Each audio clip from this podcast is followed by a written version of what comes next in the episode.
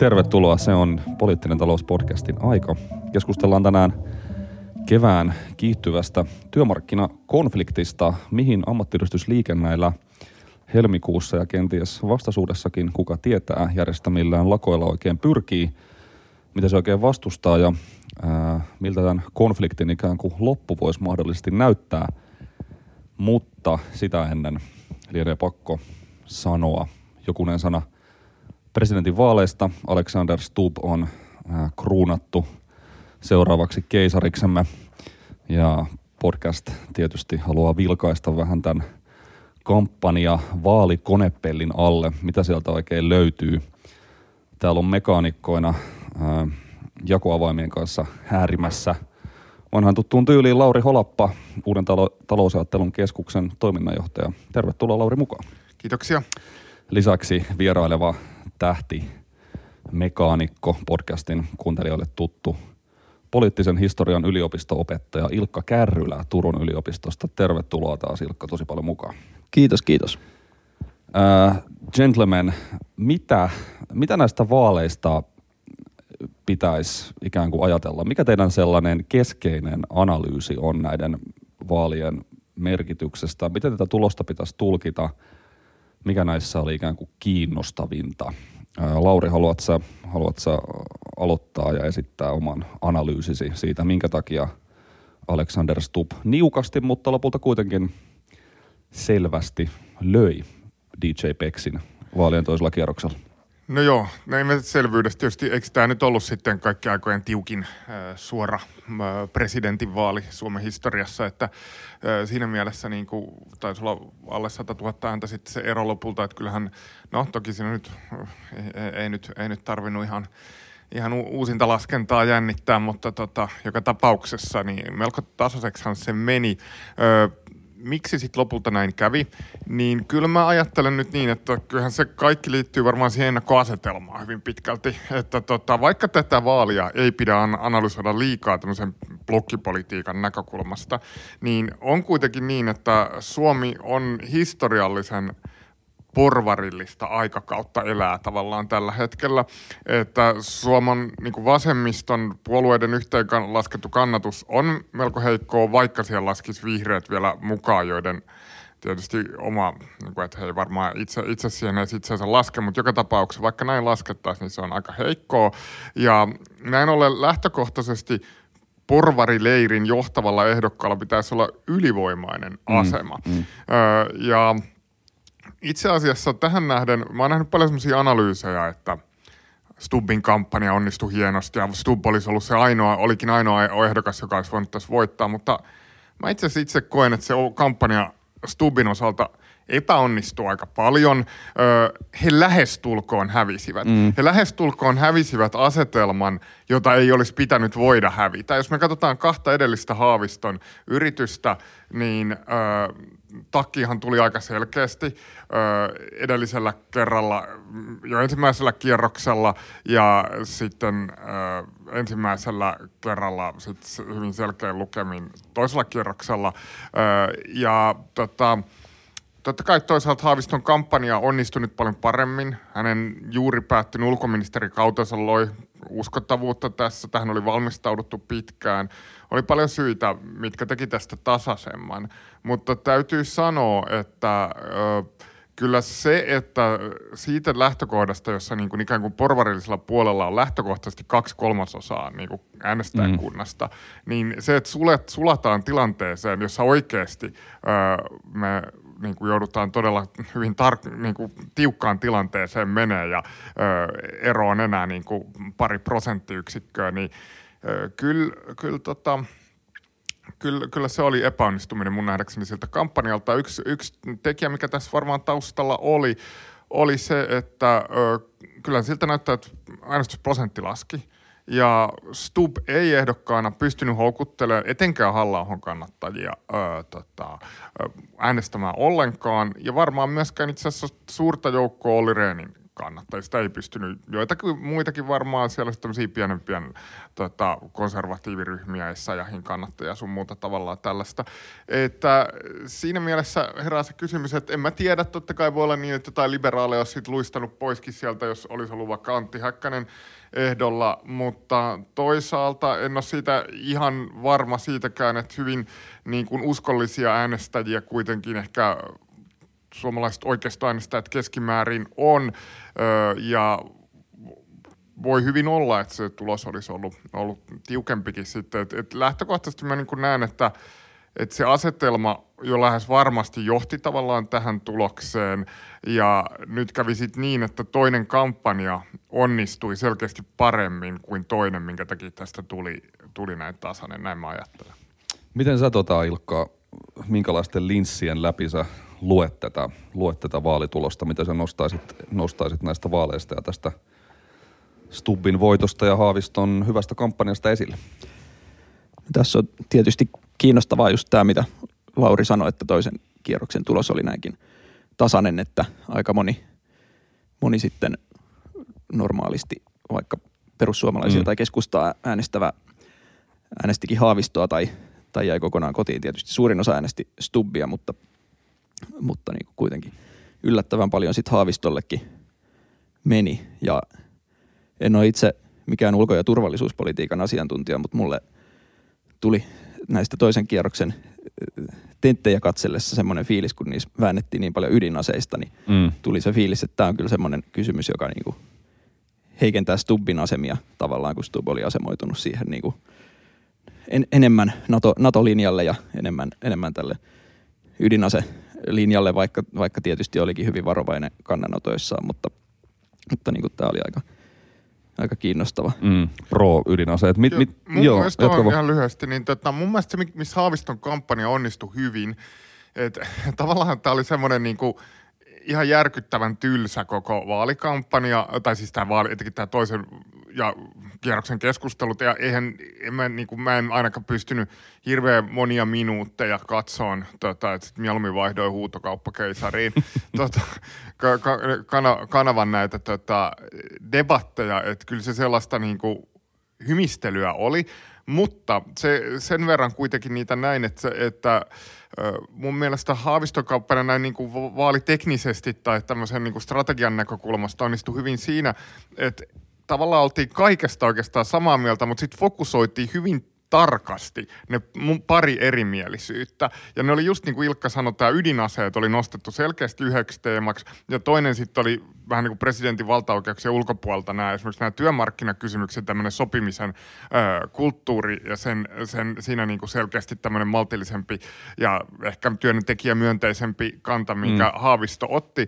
Ja tässä, tässä tota, ne oli oikeastaan rajautunut tähän mun nähdäkseni nämä sisältöerimieliset. Sitten hen, henkilöillä oli vähän tyylillisiä erilaisuuksia, se on yksi tekijä, mutta että siinä oli niin kuin, tästä herää se kysymys, että toi voi olla tietysti sellainen resepti ö, laajemminkin ehkä tälle alakynnessä selkeästi noin lähtökohtaisesti olevalle vasemmistopuolelle voittaa. Eli se, että tietyllä tavalla, jos ajatellaan puhtaasti ei sisältöä, vaan, vaan tämmöistä strategisia näkökulmia, mm. se, että ikään kuin asetutaan aika pitkälti samalle kannalle tai ollaan sitten semmoisella, ei sanota juuri mitään niin kuin suurimmasta osasta kysymyksiä ja fokusoidutaan niihin mui, muutamiin kysymyksiin, jotka on itselle edullisia. Ja siinä oli hyvin niin kuin taitavasti se ö, valittu, ö, valittu sillä tavalla, että tota, se ensinnäkin riittävästi vakuutti semmoista omaa beissiä, ettei käy niin, että ihmiset kokisivat, että no, eihän täällä ole mitään väliä esimerkiksi vasemmiston äänestäjät näillä tyypeillä, että ne oli riittävän olennaisia ne kysymykset. Ja toisaalta ne oli juuri niitä kysymyksiä, jotka sitten siellä kentän oikeallakin pelikentällä aika moni kokee, että hei, että nyt mennään liian pitkälle vaikka tämmöisessä ydinaseiden kuljetuksessa Suomen rajojen sisäpuolella tai, tai sitten kun on nähty nyt, nyt näitä kalluppeja just näissä työmarkkinakysymyksissäkin, jossa kuitenkin itse asiassa suurin osa, ihan selkeästi suurin osa väestöstä vastustaa näitä hallituksen reformeja, niin se oli kyllä mun mielestä hyvä strateginen veto siltä puolelta.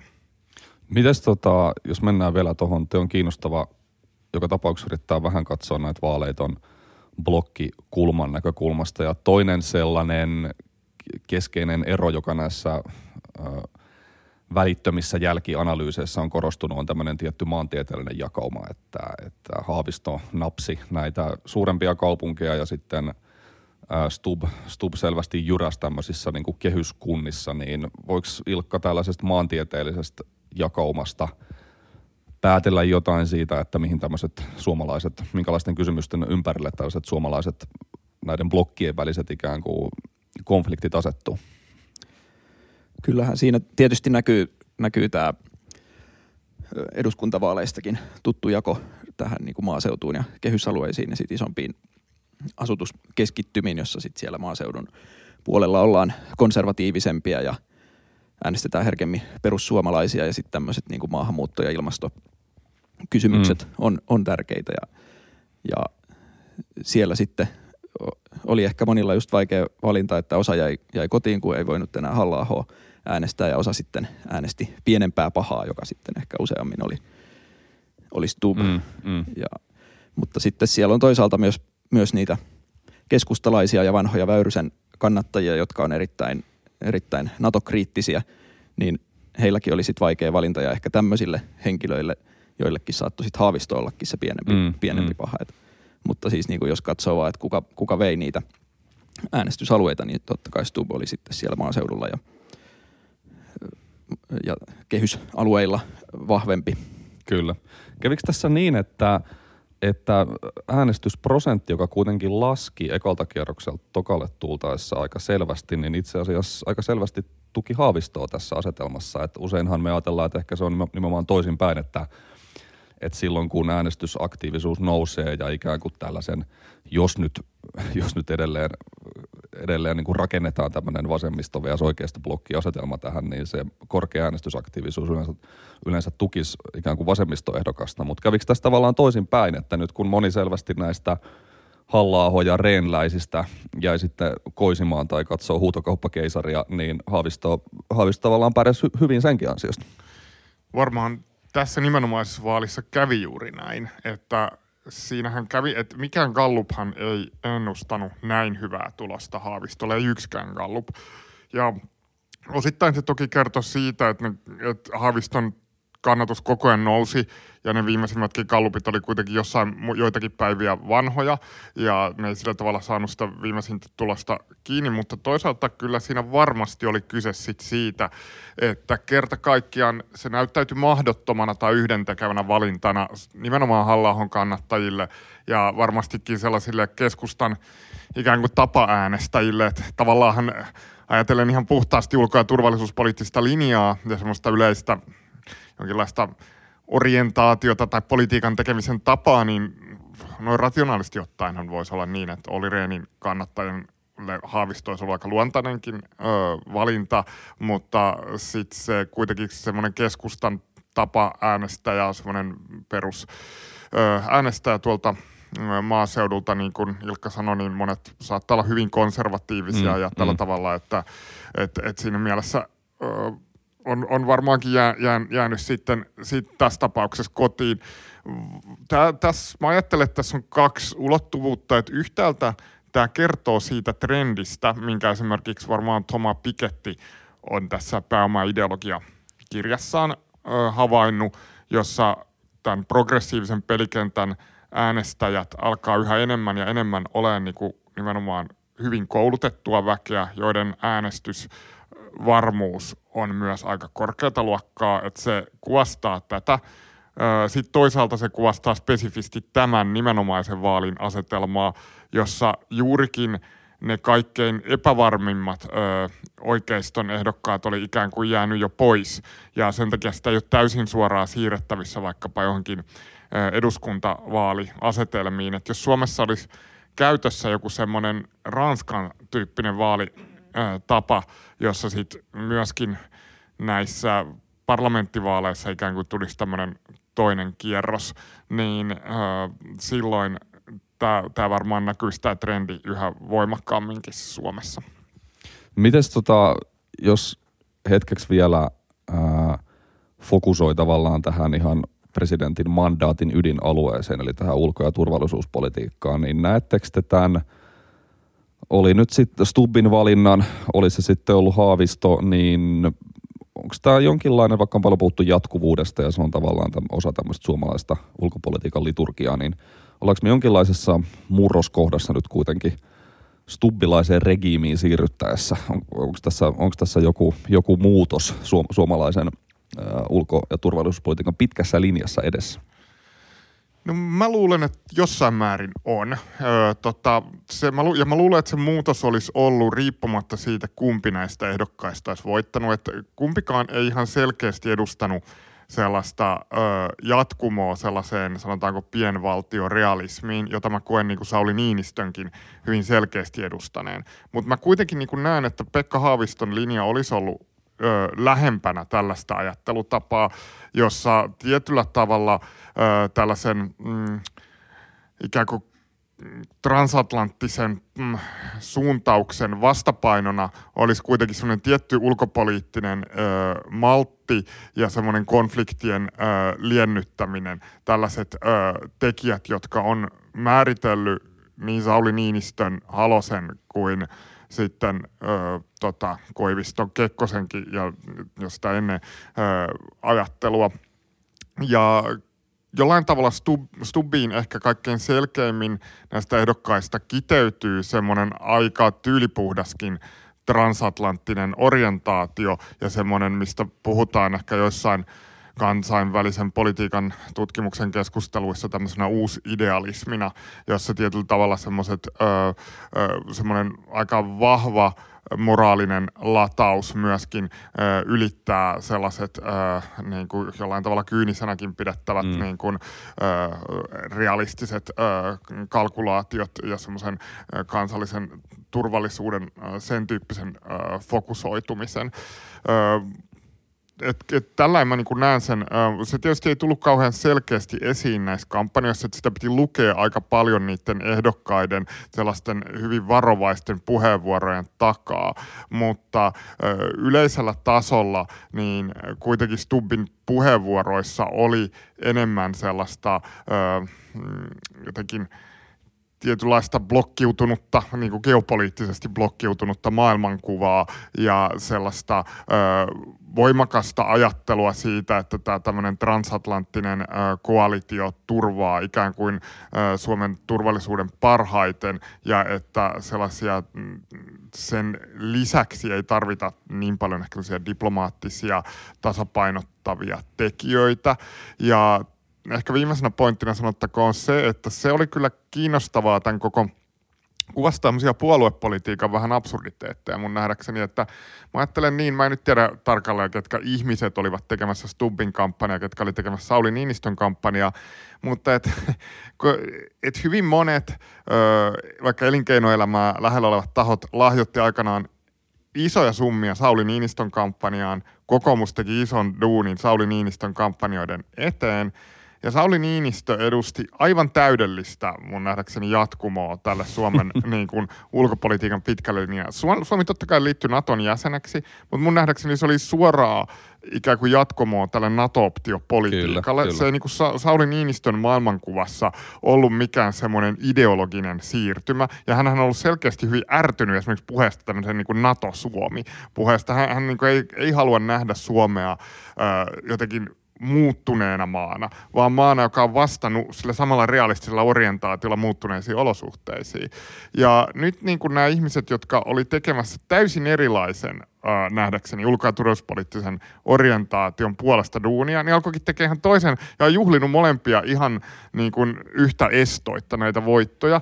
Ja siitä mulle tulee aina semmoinen, mikä mua ahdistaa kun seuraa puoluepolitiikkaa, semmoinen jengipaita-fanituksen niin kuin, äh, fiilis, että et, loppujen lopuksi puoluepolitiikassa on paljon sellaisia elementtejä, että ei hirveästi ehkä mietitä sitä, että miten maailma muuttuu ja millaisia niin kuin ideologisia muutoksia tapahtuu sillä, että kannatetaan mitäkin ehdokasta ää, tai puoluetta, vaan ää, kun sä laitat se oma jengin paidan päälle, niin se on oikeastaan ihan sama, mitä sieltä ajetaan, että loppuun asti mennään, että niin kuin, tota, ikään kuin Liverpool till I die ja näin poispäin.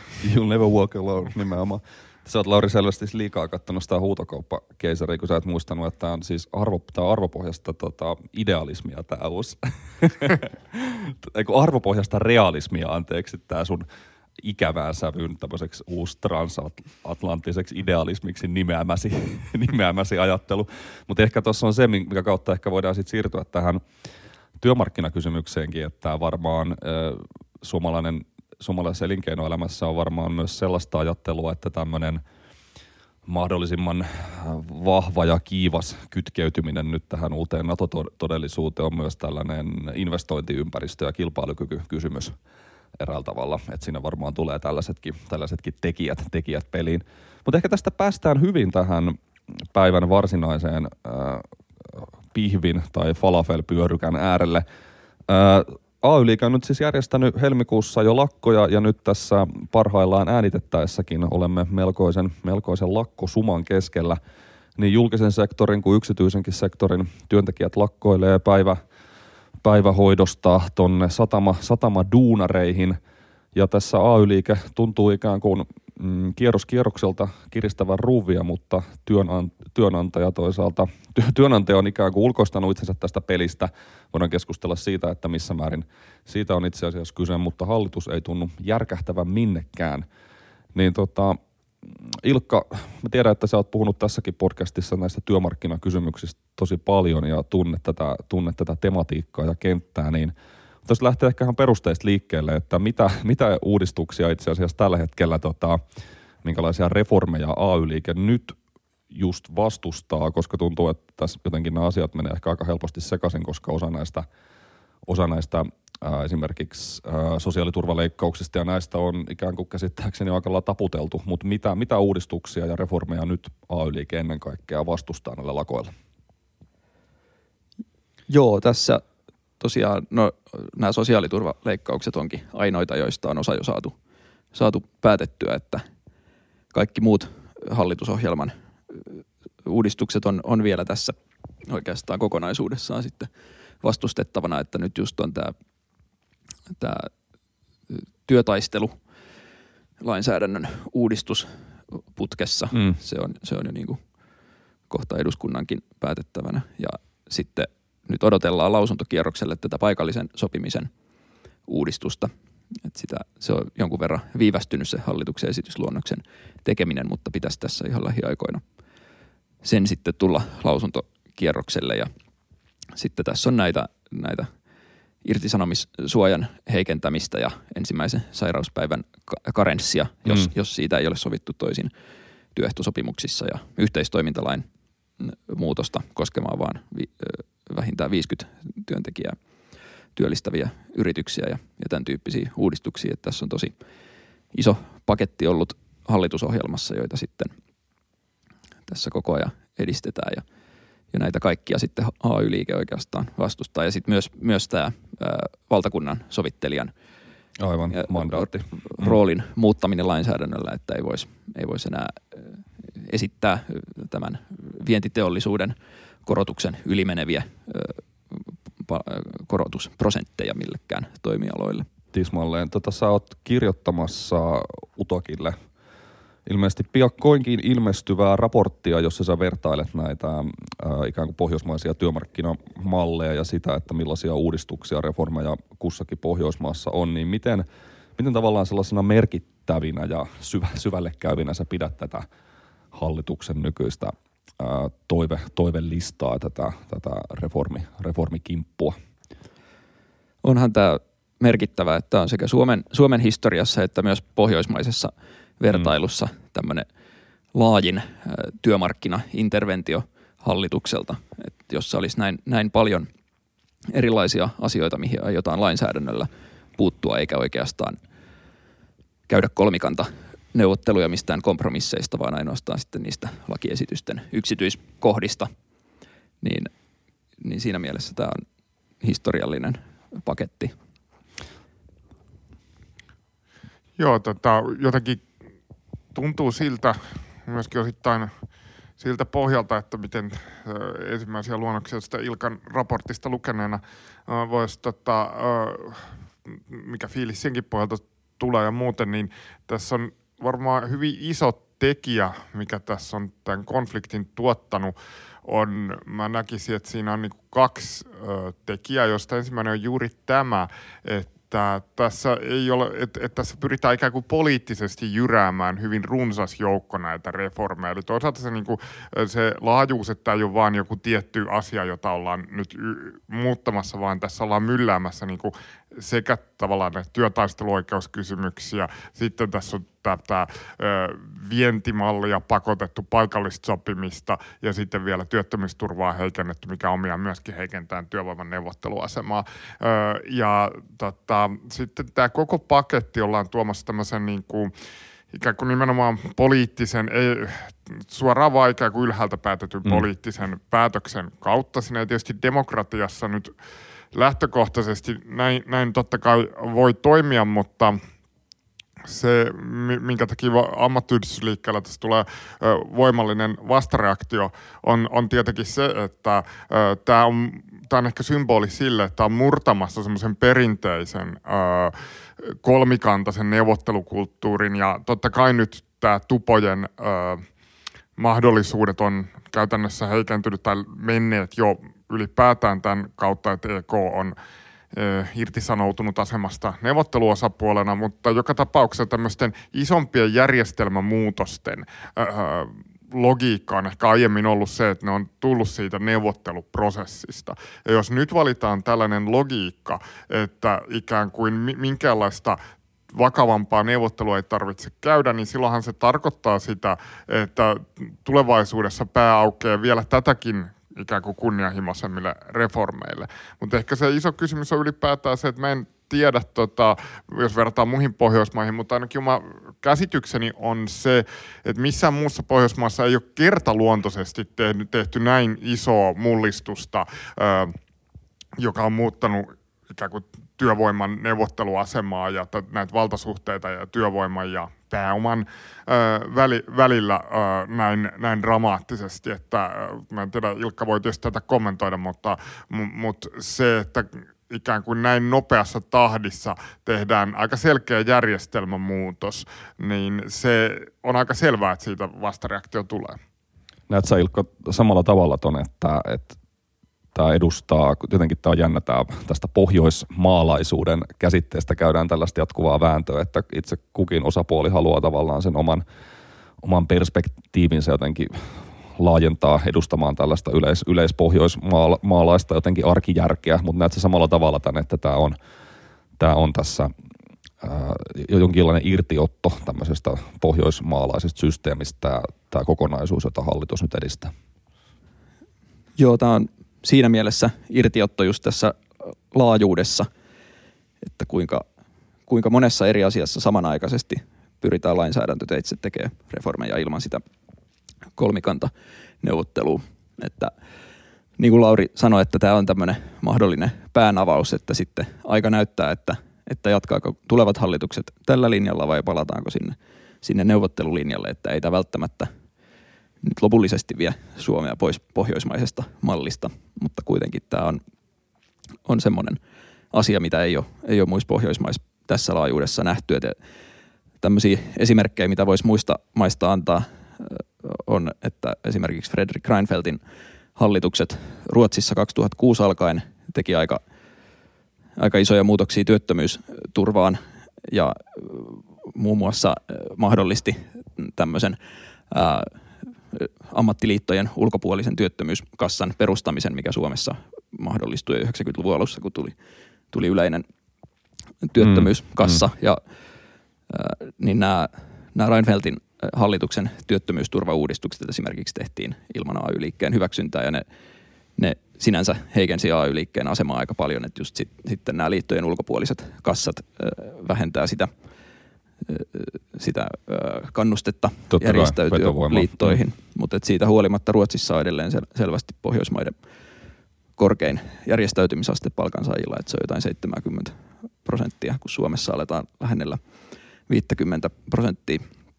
Ja sitten sama, samantyyppisiä uudistuksia teki myös Tanskassa Fuurasmussenin hallitukset siinä 2000-luvulla. Että nämä on niin kuin, tämmöisiä vastaavia esimerkkejä, mutta si- näissäkään ei siis ollut kyse läheskään näin, näin laajasta paletista eri, mm. eri osa-alueiden uudistuksia kuin mitä Orban hallitus nyt tekee. Joo, tuossahan on varmaan aika kiinnostavaa sekin, että Or- erottaa osittain niin kuin, nämä Orpo-hallituksen intentiot ja sitten se, että mitä sieltä valmistelukoneistosta sit lopulta tulee ulos. Et toistaiseksihan hallituksen linja on ollut se, että he ei suostu ikään kuin neuvottelemaan ammattiyhdistysliikkeen kanssa. Mutta sitten toinen kysymys on se, että ne on aika radikaaleja osa noista hallituksen tahtotilasta, mutta sitten, että pystyykö kuitenkaan tämä valmistelukoneisto tuottaa aivan sellaista, meillä on tietty esimerkiksi sopimusoikeudellisia velvoitteita, että sehän on kiinnostavaa, että esimerkiksi yksi aika iso ö, mun nähdäkseni isosti valtasuhteita muuttava tekijä on ollut juuri näiden tukilakkojen rajaaminen. Ja nyt mun ymmärrys on sit ollut se, että tämä ei ehkä olisi toteutumassa ihan ö, niin ö, dramaattisella tavalla, kun se hallitusohjelmassa oli määrätty, niin ö, tota, No, tämäkin on kiinnostavaa, että voi käydä niinkin, että hallitus ei sinänsä halua tai antaudu missään vaiheessa näihin neuvotteluihin, mutta meillä on joitakin muita pidäkkeitä, jotka kuitenkin estää sen, että nämä kaikkein ikään kuin kattavimmat muutostavoitteet ei kuitenkaan toteudu. Joo, selvästi just ainakin tässä tukityötaisteluiden osalta on jouduttu ottaa vähän takapakkia, että hallitusohjelmaan on kirjoitettu näin, että, että niiden – työtaisteluiden vaikutukset saisi kohdistua vain työriidan osapuoliin, mutta sitten siinä mm. hallituksen esitysluonnoksessa ei tämmöistä ole, koska se ei ole ilmeisesti ILOn kansainvälisen työjärjestön sopimustenkaan mukaan mahdollista, niin sitten lakiin olisi tulossa tämä, että sitten niiden tukityötaisteluiden kohtuullisuutta suhteessa tavoitteisiin voidaan arvioida tuomioistuimissa. Ja tämähän on, on tota, ö, semmoinen asia, mitä Ruotsissa ja Tanskassa tehdään jonkun verran, mutta siellä sitä ei ole kirjattu lakiin, vaan se perustuu oikeuskäytäntöön, koska siellä sitten tuomioistuimet katsoo, että, että mm, mm. loukataanko mm. esimerkiksi työnantajan työnjohto-oikeutta liikaa, joka on kirjattu keskusjärjestöjen pääsopimuksiin ja, ja kaikkiin työ, liittojen työehtosopimuksiin myös, niin tämmöisiä asioita sitten katsotaan, mm. tämmöistä niin lainsäädännöllistä rajoitusta ei ole missään Pohjoismaassa – tukilakoille tai poliittisille lakoille, vaan ne perustuu oikeuskäytäntöön sitten. Aivan, mutta et, tavallaan kuitenkin osa näistä, osa näistä tavallaan öö, pidemmälle tai pisimmälle menevistä uudistuksista saattaa sitten kuitenkin, kiitos tämän meidän kansainvälisen sääntöperusteisen järjestelmän tietyllä tavalla vesittyä sitten tässä varsinaisessa niin kuin lainsäädäntö, lainsäädäntötyössä. Joo, ainakin tältä osin. Mutta nyt just näyttää, että, että nämä sosiaali- turvaleikkaukset, mitä on jo men, mennyt läpi, niin ne on, ne on mennyt sitten taas yllättävän niin kuin pienin mm. muutoksin läpi, että, että niistä on sitten tulossa, tulossa yksittäisiin pääkaupunkiseudulla asuviin ää, osa-aikatyössä käyviin yksinhuoltajiin vaikka isoja, isoja leikkauksia sitten vaikka jotenkin etukäteen ehkä ajateltiin, että, että nämä kohtuullistuisi siinä lainvalmistelussa, Aivan. mutta näin, näin ei ole sitten kauheasti käynyt, että se, sen näkee sitten aina lakiesitys kerrallaan, että miten nämä menee.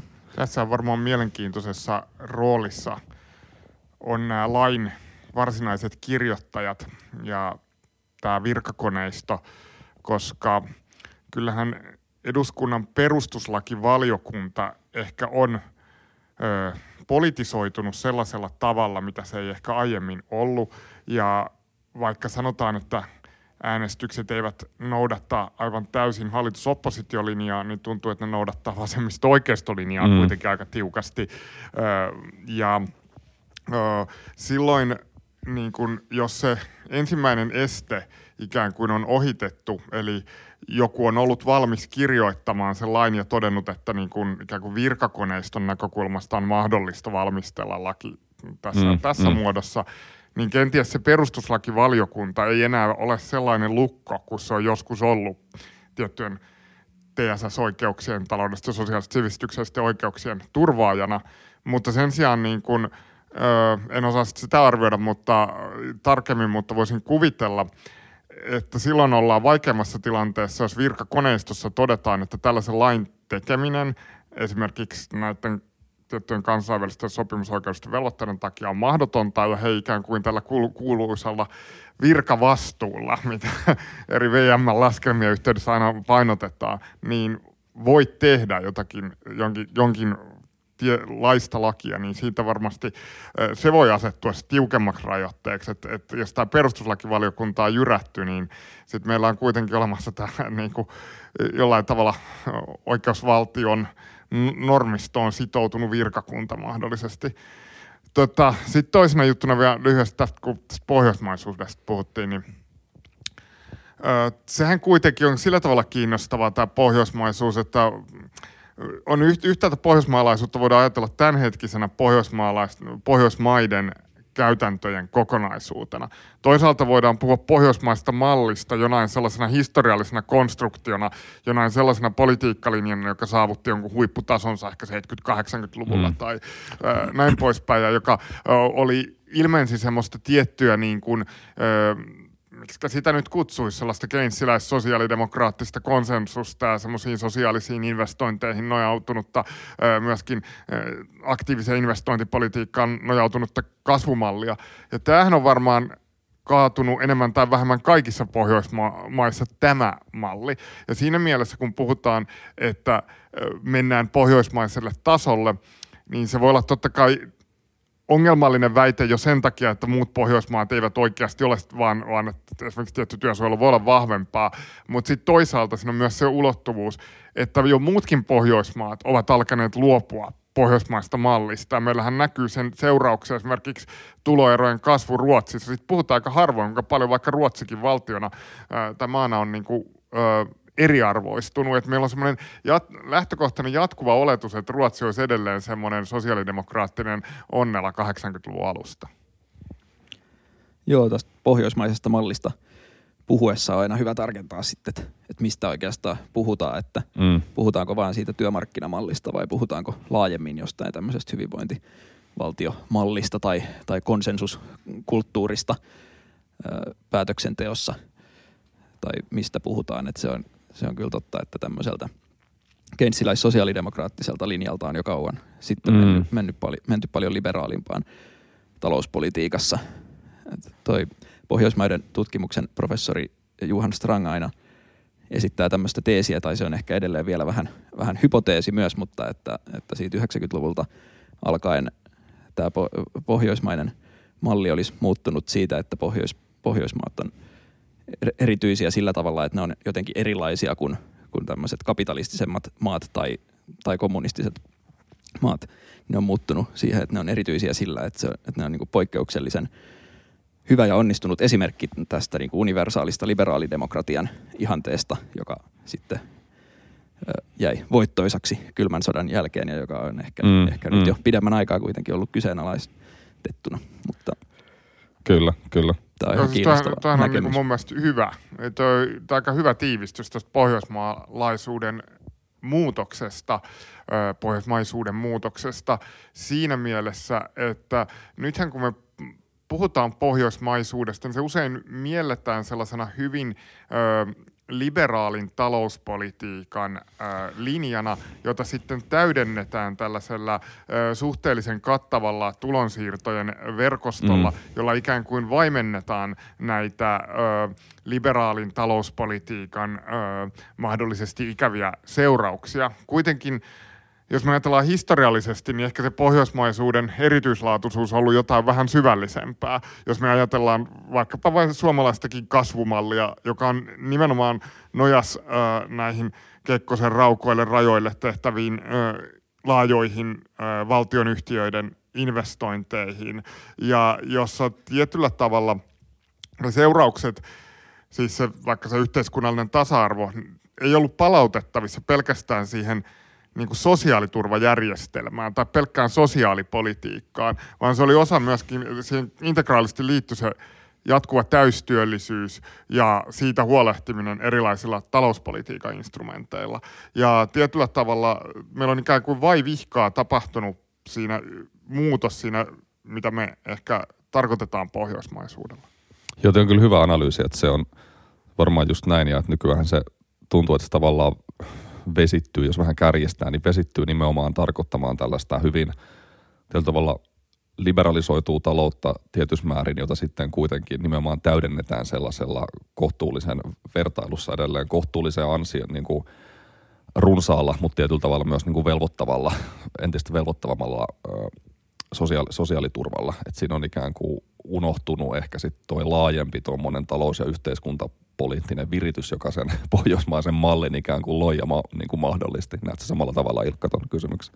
Joo, tässä on oikeastaan tämmöinen kolmannen tien sosiaalidemokratian ydinidea myös, että taloutta liberalisoidaan ja sitten tällä sosiaalipolitiikalla mm. ja tulonsiirroilla tasataan sitä, että kyllähän vaikka Tony Blairilla oli aika sama, sama ajatus ja sitten niin pohjoismaiset sosiaalidemokraatit on sen kyllä aika, mm. aika hyvin jakanut. Ja, ja tietyssä mielessä se on myös tämmöinen valtavirta taloustieteen suosima lähestymistapa, mm, että, kyllä. että että sitten verotuksella ja tulonsiirroilla voidaan tasata ja kunhan käytetään semmoisia veroja ja tulonsiirtoja, jotka on mahdollisimman neutraaleja ja, ja sekoittaa mahdollisimman vähän sit sitä liberaalin talouden toimintaa. Nimenomaan sillä, että, että, että tota, arvonlisäveroa, arvonlisäverokantoja voidaan aika suruttakin korottaa, jos valtion kassan pohja alkaa näkyä, mutta sitten ikään kuin se ekonomistinen vasta-argumentti, tai sitten se ekonomistinen perustelu sille on se, että no okei, okay, että sitten vaan nostetaan näitä, fiksataan tämä homma sitten vaan niin kuin tulonsiirroilla, että tietyllä tavalla välittämättä siitä ehkä niin kuin poliittisesta todellisuudesta, mm. joka siinä ympärillä on, että, että se on just tommonen tietynlainen jännä niin kuin, äh, haavekuvakin jostain tämmöisestä täydellisesti jotenkin operoitavissa, justeerattavissa olevasta, olevasta niin kuin, niin kuin järjestelmästä, systeemistä. Hmm. Joo, jollain tavalla pohjoismaisuutta on alkanut ehkä luonnehtia, nyt mennään jo ehkä vähän kauas tästä työmarkkinakysymyksestä, mutta ei se oikeastaan mitään, koska nämä liittyy mun nähdäkseni aika paljon toisiinsa, mutta pohjoismaisuutta on alkanut luonnehtii yhä enemmän. Ehkä sellainen tietty teknokraattinen ö, logiikka, niin kuin Ilkka sanoi, että se ei ole pelkästään joku tämmöinen muutos jossakin ideologisessa linjassa, tai se on sitäkin, mutta juuri se kolmannen tien sosiaalidemokratia, se oli tietynlainen ö, askel siihen, että sosiaalidemokratia ainakin jossakin välivaiheessa, nyt se on ehkä vähän muuttunut, omaksuu aika semmoisen taloustieteellisen ö, maailmankuvan, ja tästähän on puhuttukin sitten semmoisena niin kuin hyvinvointivaltion kehittämisen taloustieteellisenä tyylinä jotkut ö, tutkijat. Ja se tietysti ö, jollain tavalla ö, siinä varmaan Pohjoismaiden näiden talouskriisien jälkeen viimeistään 90-luvulla, niin sellainen se, se pohjoismaisuuden idea alettiin rinnastaa juuri semmoiseen tekniseen ohjaamiseen ja sellaiseen se, siihen liittyviin ö, tehokkuusajatuksiin. Ja sen, niin kuin, sitä ennen ehkä oli joitakin muita tekijöitä, jotka oli sen mallin ajureita. Totta kai Neuvostoliiton olemassaolo itsessään, ää, mutta myöskin juuri tämä työmarkkinoiden vahva järjestäytymisaste ja ylipäätään semmoinen vahva ää, kulttuurinen sidos, mikä ehkä työväenliikkeellä oli varmaan mm. kaikissa Pohjoismaissa sinne kansalaisyhteiskuntaan. Ja sen murtuminen ehkä johti siihen, ää, ja nyt vedän kyllä hypoteesia aika lennosta, mutta että, että Pohjois- maisuus ei voinut enää nojata niihin sen vanhoihin ikään kuin ö, tukialkoihin tai sedimentteihin, eli, eli semmoiseen työmarkkinamalliin ja mm. työntekijöiden järjestäytymiseen, vaan siitä tuli enemmänkin semmoinen teknokraattinen, hallinnallinen idea vähän vaivihkaisesti. Joo, on tuossa varmasti jotain perää ja kyllähän ää, vanha pohjoismainen malli oli myös omalla tavallaan hyvin teknokraattinen ja siellä oli ne taloustieteelliset perustelut tietysti Keynesiltä ja, mm. ja Tukholman mm. koulukunnalta, mutta sitten myös, myös niin kuin esimerkiksi Gunnar Myrdalin perustelut sosiaalipolitiikalle Ruotsissa ja se, miten sosiaalipolitiikkaan tuottava investointi ja tuottaa näitä hyviä kehiä, mitä sitten Pekka Kuusi toi Suomeen ja popularisoi tässä tunnetussa 60-luvun sosiaalipolitiikka-kirjassaan. Ja ja niin poispäin, että siellä oli nämä omat, omat teknokraattinsa ja omat taloustieteelliset perustelunsa silloin, silloin aikoinaan, mutta sitten kun ne 70-luvulla alkoi alko kaikki murtua ja tuli tämä mm. Tää tavallaan uusi valtavirta taloustieteen konsensus, niin se muutti sitten kans pelikenttää tosi paljon, että ei pidä tietenkään nyt taloustieteen vaikutusta politiikkaan ylikorostaa, mutta, mutta kyllä silläkin oli – oli merkitystä, että mitä sillä kentällä tapahtui 70-luvulta alkaen. Niin on se kiistatta ollut, nämä on varmaan ollut samanaikaisia nämä murtumat, että sehän on just noin, kuten Ilkka sanoi, että se taloustiede tavallaan varmaan vakiintui semmoiseksi politiikan kieleksi jo ennen tavallaan tätä ikään kuin tiettyä uusklassista äh, läpimurtoa tai tällaista, mutta se oli ikään kuin erilaista se teknokratia oli tietyllä tavalla toisenlaista, mutta sitä ikään kuin sit myös tuki tämä tämmöinen kansalaisyhteiskunnan ja tavallaan tämmöisen poliittisen kulttuurin, työväenkulttuurin ää, elinvoimaisuus tukivat toisenlaista tavallaan hegemoniaa. Ja nyt, nyt nämä niin kuin tietyt, ää, tietyt pylväät tai tämä perusta, perusta on murroksessa ja tämän tavallaan niin kuin perustan nämä, nämä kulmakivet. Kulmakivet on muuttuneet ja murtuneet aika perustavasti. Joo, kyllä se on, on just noin. Ja sitten sillä on varmaan myös merkitystä myös, että, että kun taloustiede sitten alkoi 80-luvulla sanoa sitä, että työmarkkinoita pitää liberalisoida ja, mm. ja kaikki OECD-raportit ja kaikki, ja ehkä ennen kaikkea sitten 90-luvulla puhuttiin tosi voimakkaasti siitä työmarkkinoiden liberalisoinnin puolesta. Ja tässäkin nähdään, että nyt ollaan tässä, kuten monessa muussakin asiassa, menty sitten jo taas vähän toiseen suuntaan siitä 90-luvun kirkasotsaisuudesta, että nyt, nyt OECD-raportit sanookin, että hetkinen oikeastaan nämä tämmöiset koordinoidut ja aika keskitetytkin työmarkkinajärjestelmät tuottaa oikeastaan parhaita tuloksia, eikä nämä, nämä mm. tämmöiset angloamerikkalaiset liberaalit mallit. Mm, mm. Mutta sitten, sitten kun mennään tähän päivittäiseen talouspolitiikka-puheeseen, niin siellä, siellä käytetään edelleen näitä, näitä väitteitä, mitä OECD silloin joskus 90-luvulla ää, voimallisesti ajoi. Mm. Joo, ja tuossahan on kiinnostavaa totta kai se, että jos, oli jos ajatellaan, että juuri tämä konsensusajattelu luonnehtii Pohjoismaita paljon, niin äh, meillähän oli ehkä semmoinen ehkä Suomessa sitten ei suhdannepoliittisessa mielessä, mutta ehkä investointipolitiikan mielessä kyllä, niin oli semmoinen keinsiläinen hegemonia, ja se hegemonia pelkästään, se sitten ikään kuin vaihtui, voisiko sanoa uusliberaaliksi hegemoniaksi sitten 90-luvulla, mutta sellaisessa poliittisessa kulttuurissa, joka ei ole koskaan ehkä, tai no, on siinä tietysti ehkä etenkin Suomessa on tiettyjä konfliktiulottuvuuksia ollut aiemmin, mutta jota on kuitenkin voimallisesti luonnehtinut semmoinen konsensushakuisuus. Niin silloin ikään kuin sen hegemonian korvautuminen jollakin hyvin vastako- vastakkaisellakin hegemonisella rakenteella on kenties helpompaa kuin, sellaisella poliittis- kuin sellaisessa poliittisessa kulttuurissa, joka on koko ajan ollut semmoisen konfliktin ympärille rakentunutta, mitä varmaan tuolla Keski-Euroopassa monessa maassa poliittinen kulttuuri voimallisemmin on ollut. Ja sen takia ehkä se semmoinen aika hämmentäväkin muutos, mitä pohjoismaisissa malleissa on tapahtunut, niin on ollut mahdollista. Kyllä. Miten se, tota, jos siirrän tätä keskustelua vähän rahtusen taas lähemmäs tätä, tätä lakko, lakkokevättä tai lakko, lakko kevättalvia, jossa eletään, niin tuossa tota, mä kuuntelin Ilkka, säkin pidit puheenvuoron ää, Maiju Vuokon tosi kiinnostavan tuommoisen raportin julkkaritilaisuudessa. Maiju oli kirjoittanut, ää, siis Maiju on historioitsija, joka on tutkinut ennen kaikkea tällaista elinkeinoelämän poliittista vaikuttamista. Hän oli kirjoittanut teollisuuden palkansaajille muistaakseni raportin tästä ikään kuin työ, työnantajien ää, työmarkkinapoliittisen keinovalikoiman tavallaan muutoksesta, ja säkin pidit siellä tilaisuudessa hyvän puheenvuoron, niin näet sä tämän, mielestäni Maijulla oli tavallaan hyvä tiivistys tästä, että, että nytkin tämä konflikti kieli nimenomaan siitä, että paitsi just tästä tupojärjestelmän äh, lopullisesta jotenkin romahduksesta tai tämän kolmikannan tavallaan romahduksesta ja siitä, että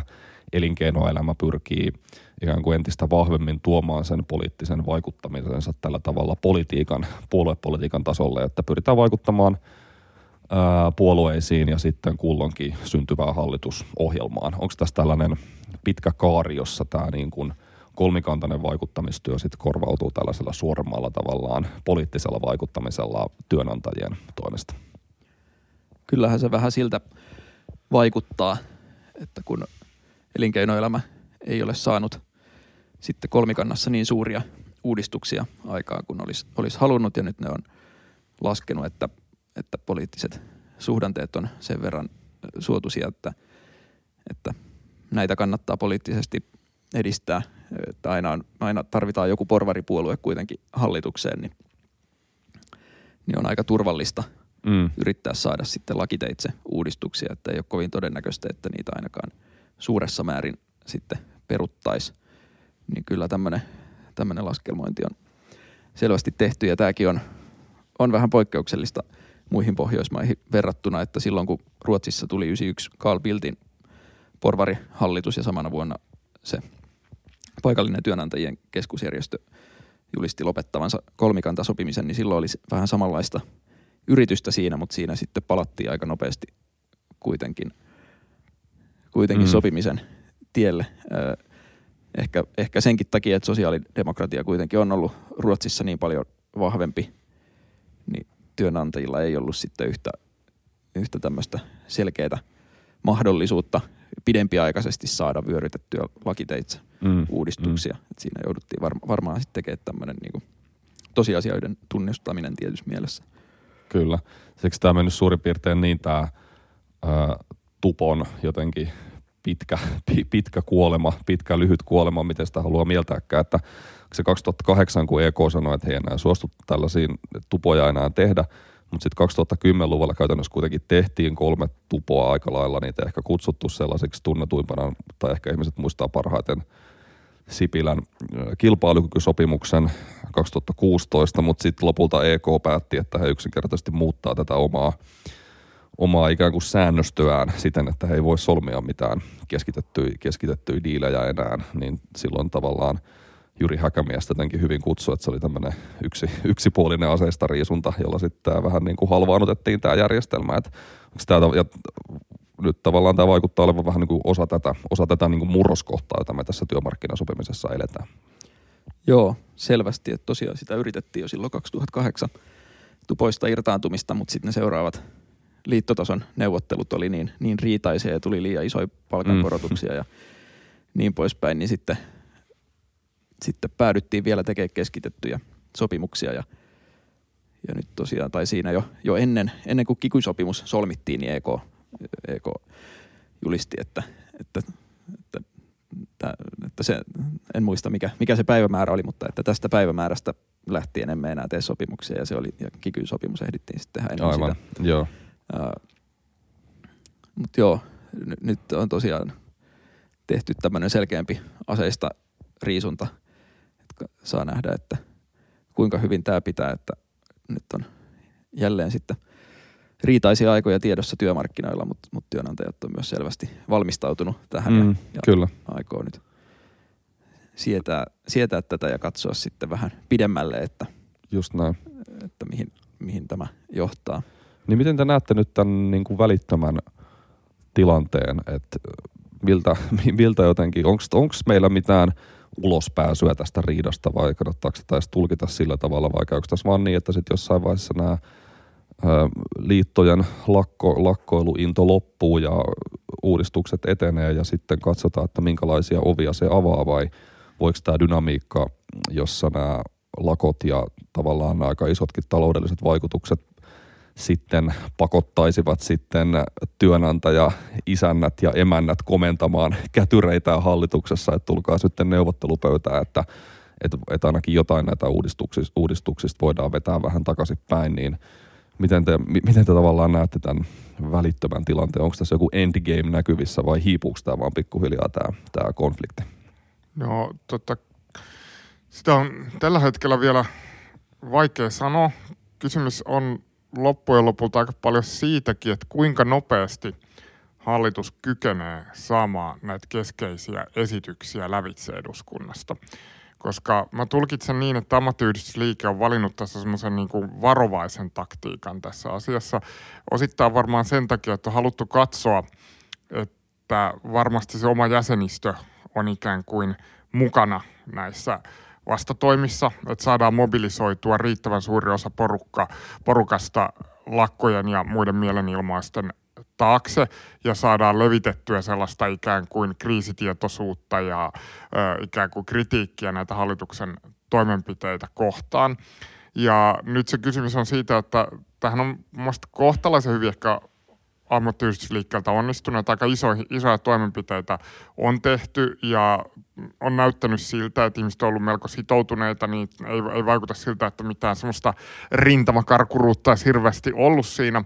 Mutta tähän taktiikkaan liittyy tietysti ö, sen tyyppinen riski, että se koko ajan vain asteittain edetään, sitä ruuvia kiristetään, niin ennen kuin ehditään mennä siihen vaiheeseen, että se ruuvi on tarpeeksi kireellä, että hallitus joutuisi aidosti kovaan mm. paikkaan arvioimaan näitä mm. toimenpiteitä, niin on varmaan se riski, että jotkut niistä keskeisimmistä teki, äh, uudistuksista on tullut jo läpi eduskunnasta – ja sen jälkeen se, se, siinä lakkoilussa ei oikeastaan olisi enää, sit se olisi puhtaasti semmoista symbolista.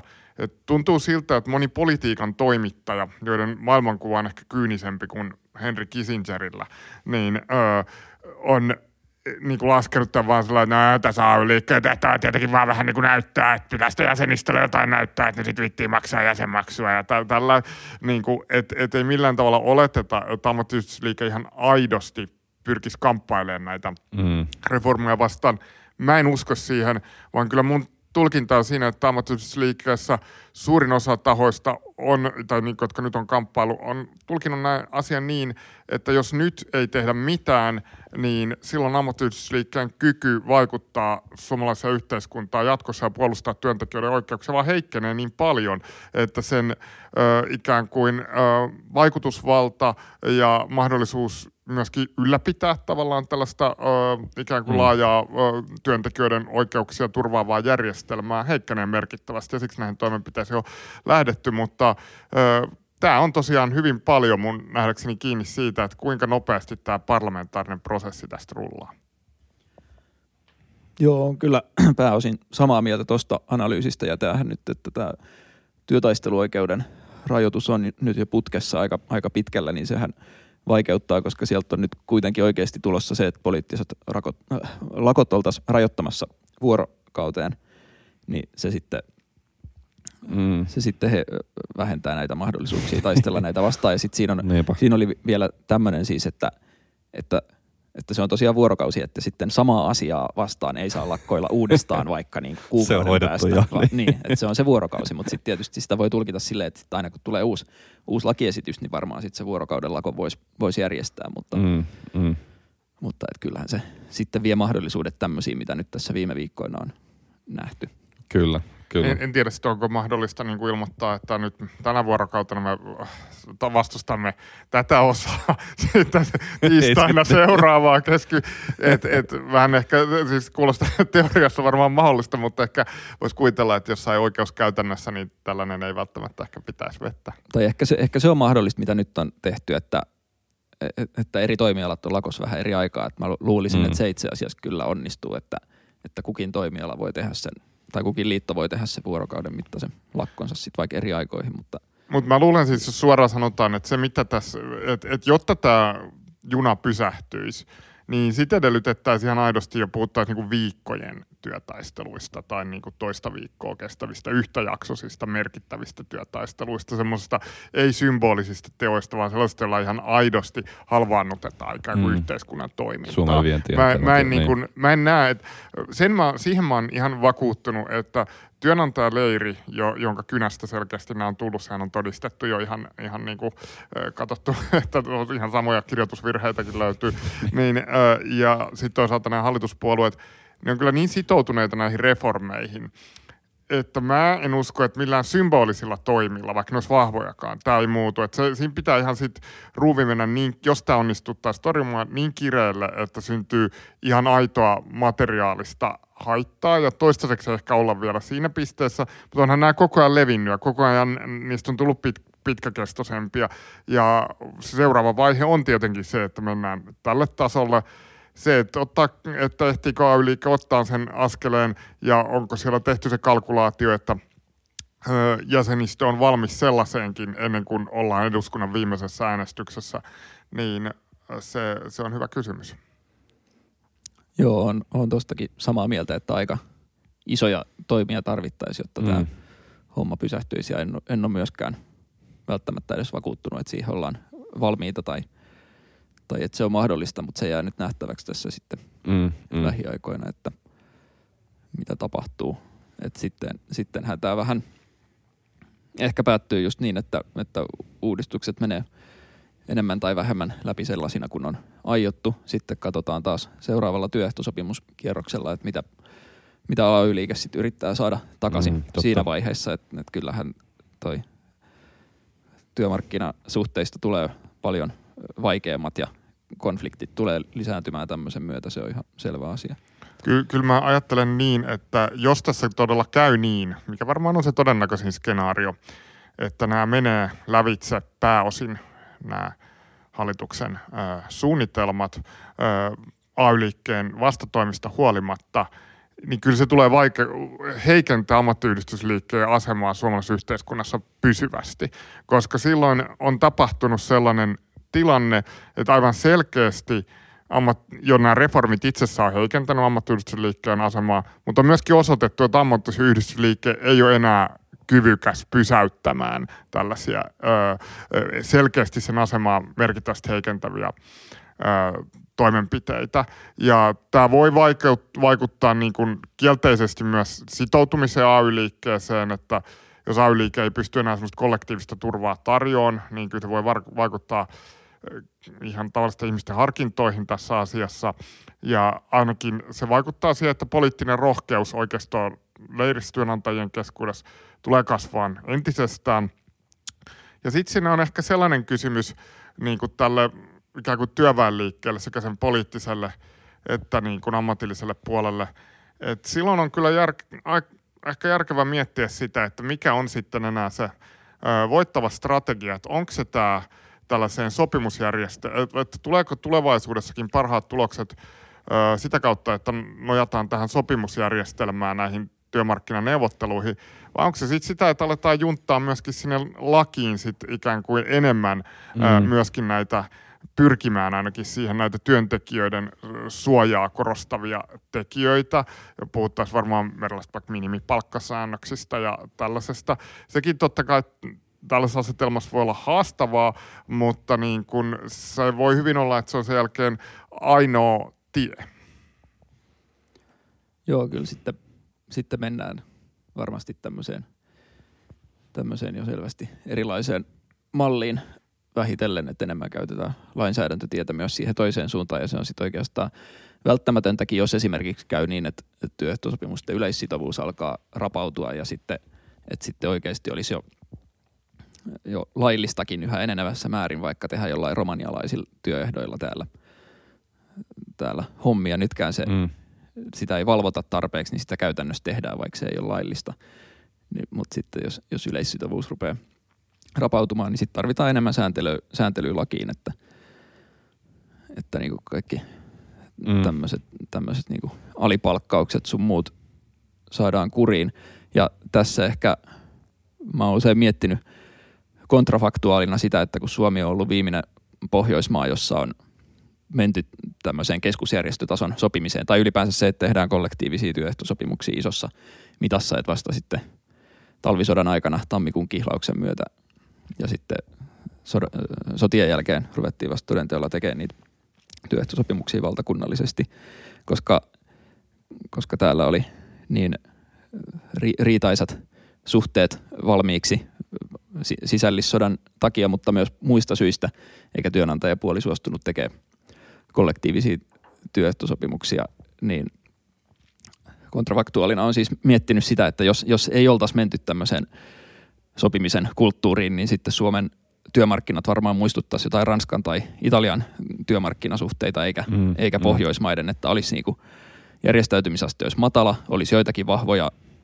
liittoja, jotka pystyy, pystyy lakoilla aiheuttaa isoa haittaa strategisilla aloilla. Ja sitten olisi tosi paljon enemmän työlainsäädäntöä mm, ja lain, lainsäädännössä määritelty asioita, eikä, eikä niissä työehtosopimuksissa. Et tuohan on niin kuin se Ranska ja Italian malli. Mm. Et Su- Suomessa olisi tavallaan ollut edellytykset, jos historia olisi mennyt vähän eri tavalla, niin olla, olla tämmöinen pohjoismainen poikkeus ja enemmän Ranskaa tai Italiaa muistuttava maa työmarkkinasuhteiltaan. Mm, kyllä.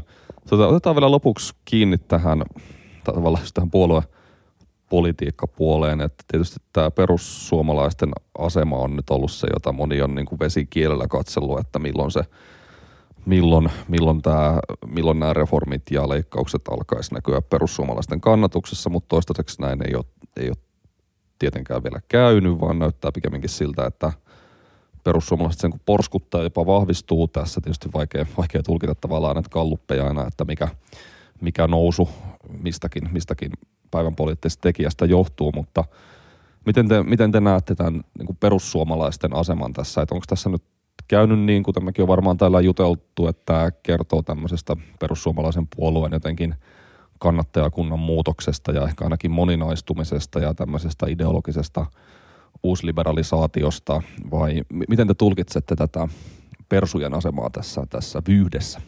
Mä ajattelen, no ehkä kaksi pointtia, josta ensimmäinen on se, että perussuomalaisilla on, perussuomalaisen puolueen nousulla on aivan keskeinen rooli siinä, että miksi näihin reformeihin on uskallettu edes ylipäätään lähteä, miksi ollaan menty tähän suuntaan.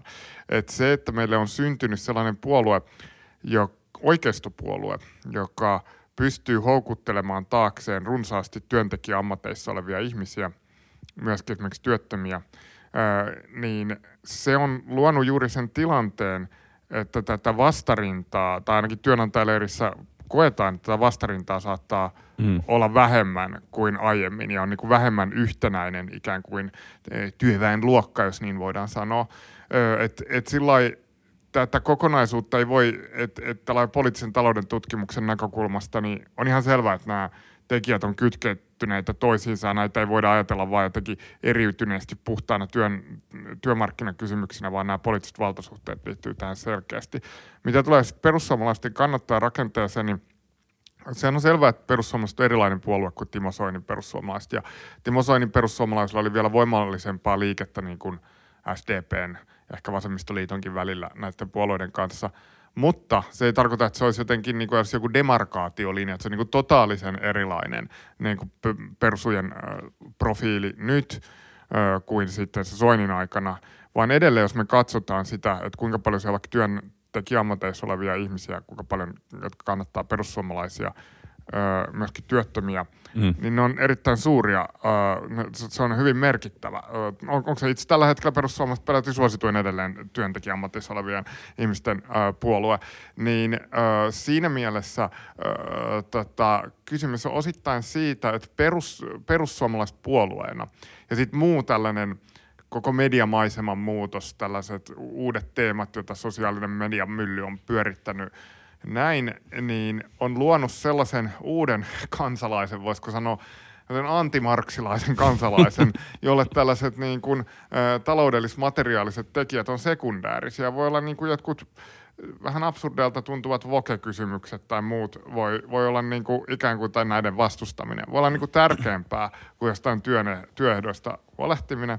Ja toisaalta saattaa olla myöskin, että se semmoinen leimautuminen tällaiseen... Ää, vaikkapa työnantajan intresseihin. Saattaa olla ö, jopa aika vahvaa tietyillä tällaisilla nuorilla ö, perussuomalaista ajattelevilla äänestäjillä.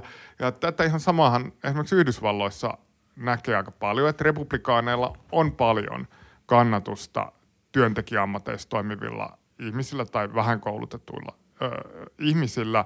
Ja tota, se jollain tavalla kertoo siitä, että he ovat syv- hyvin syvällisesti omaksunut ö, tota, sellaisen ö, republikanistisen tai semmoisen oikeistolaisen ö, maailmankuvan, ja he eivät samalla tavalla tunnista intressejä. En siis tarkoita, että on olemassa jotkut oikeat intressit, vaan he eivät, niin kuin, he eivät tunnista sellaisia intressejä, miten ne aiemmin tunnistettiin mm. ja miten ehkä muut työntekijät tunnistaa.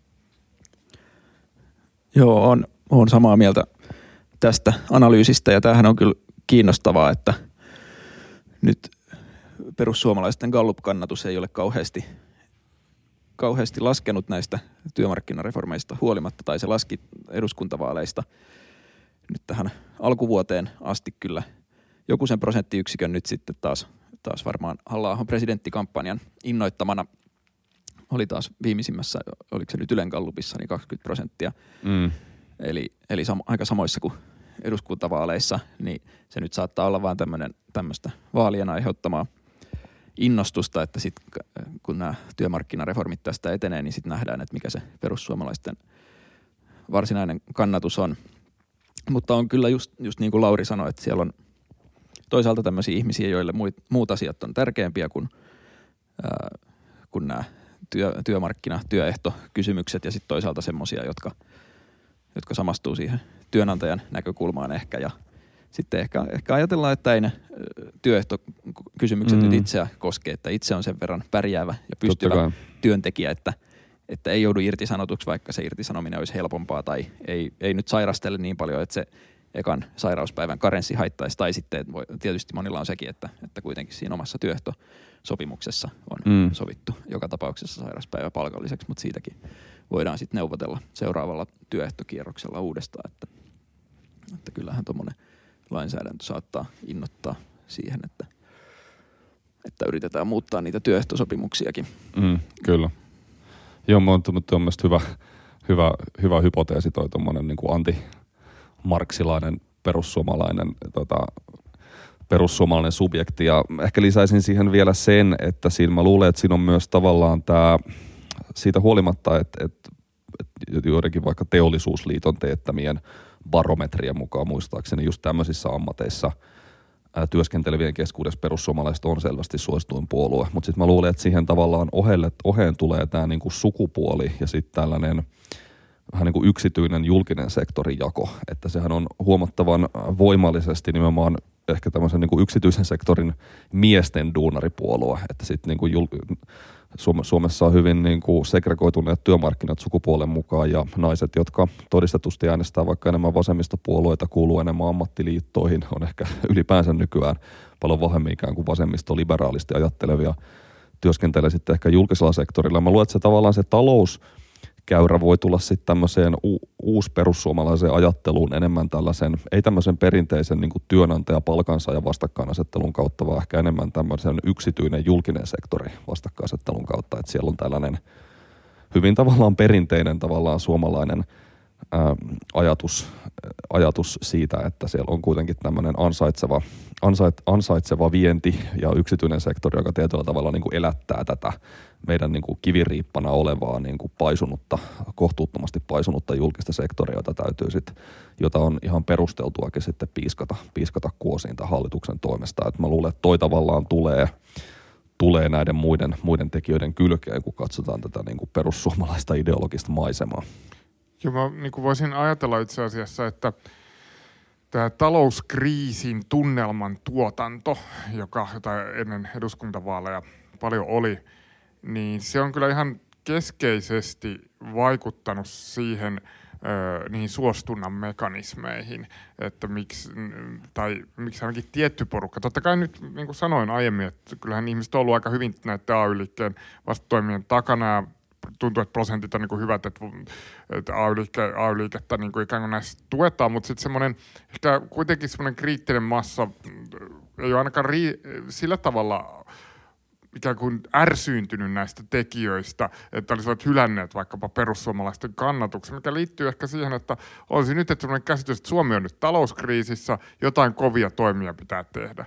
Että ihmisillä olisi jotenkin nyanssoitu käsitys, että, että jotenkin, että no mitkäkään toimet nyt on tarpeellisia ja ollaanko nyt oikeasti talouskriisissä ja että mistähän tämä nyt johtuu ja millä me nyt voitaisiin vahvistaa tai julkista taloutta, onko tämä nyt ainoa vaihtoehto ja miten edes nämä työntekijöiden oikeudet liittyy johonkin julkiseen talouteen. Näin, tällaisia kysymyksiä, niin ei, ei nämä ehkä niinku, muuta kuin sellaisten, tai sellaisten ihmisten keskuudessa, jotka ei seuraa politiikkaa tai talouspolitiikkaa nyt mitenkään intensiivisesti, niin on välttämättä kauhean kristallikirkkaita, vaan semmoinen epäselvä tunnelma, että huonosti menee ja kovuutta tarvitaan lisää. Ja siinä mielessä tulee kyllä mieleen sellainenkin ulottuvuus, että se on ehkä pieni yksityiskohta, mutta ammattiyhdistysliikkeessä ehkä ollut myös sellainen jakolinja, että on ollut nämä yksityisen vahvat liitot, teollisuusliitto ja sitten julkiselta ehkä JHL, tällaista, niin periaatteessa teollisuusliitonkin puolelta ja näiden muiden yksityisalaliittojen puolelta ei ole hirveästi nähty huolta tällaisesta niin kuin julkisen mm. sektorin alasajosta tai siihen liittyvästä. Ja pikemminkin ollut välillä vähän sellaisia puheenvuoroja, että no, että, tota, että paljonhan että täällähän mehän maksetaan teidän palkat tai jotain tämän tyyppistä juttua, öö, mutta että siinä on ehkä se kuitenkin, että jos hyväksytään sellainen laajempi talouden kriisipuhe, niin se kyllä, kyllä saattaa kostautua myöskin näille yksityisen sektorin öö, liitoille, koska se ratkaisu haetaan sitten kuitenkin näistä työmarkkinaheikennyksistä. Kyllä, kyllä.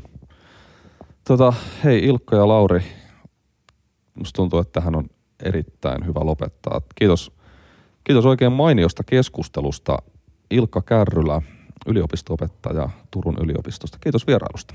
Kiitoksia. Kiitos uh, Utakin Uuden talousajattelun keskuksen toiminnanjohtaja Lauri Holappa.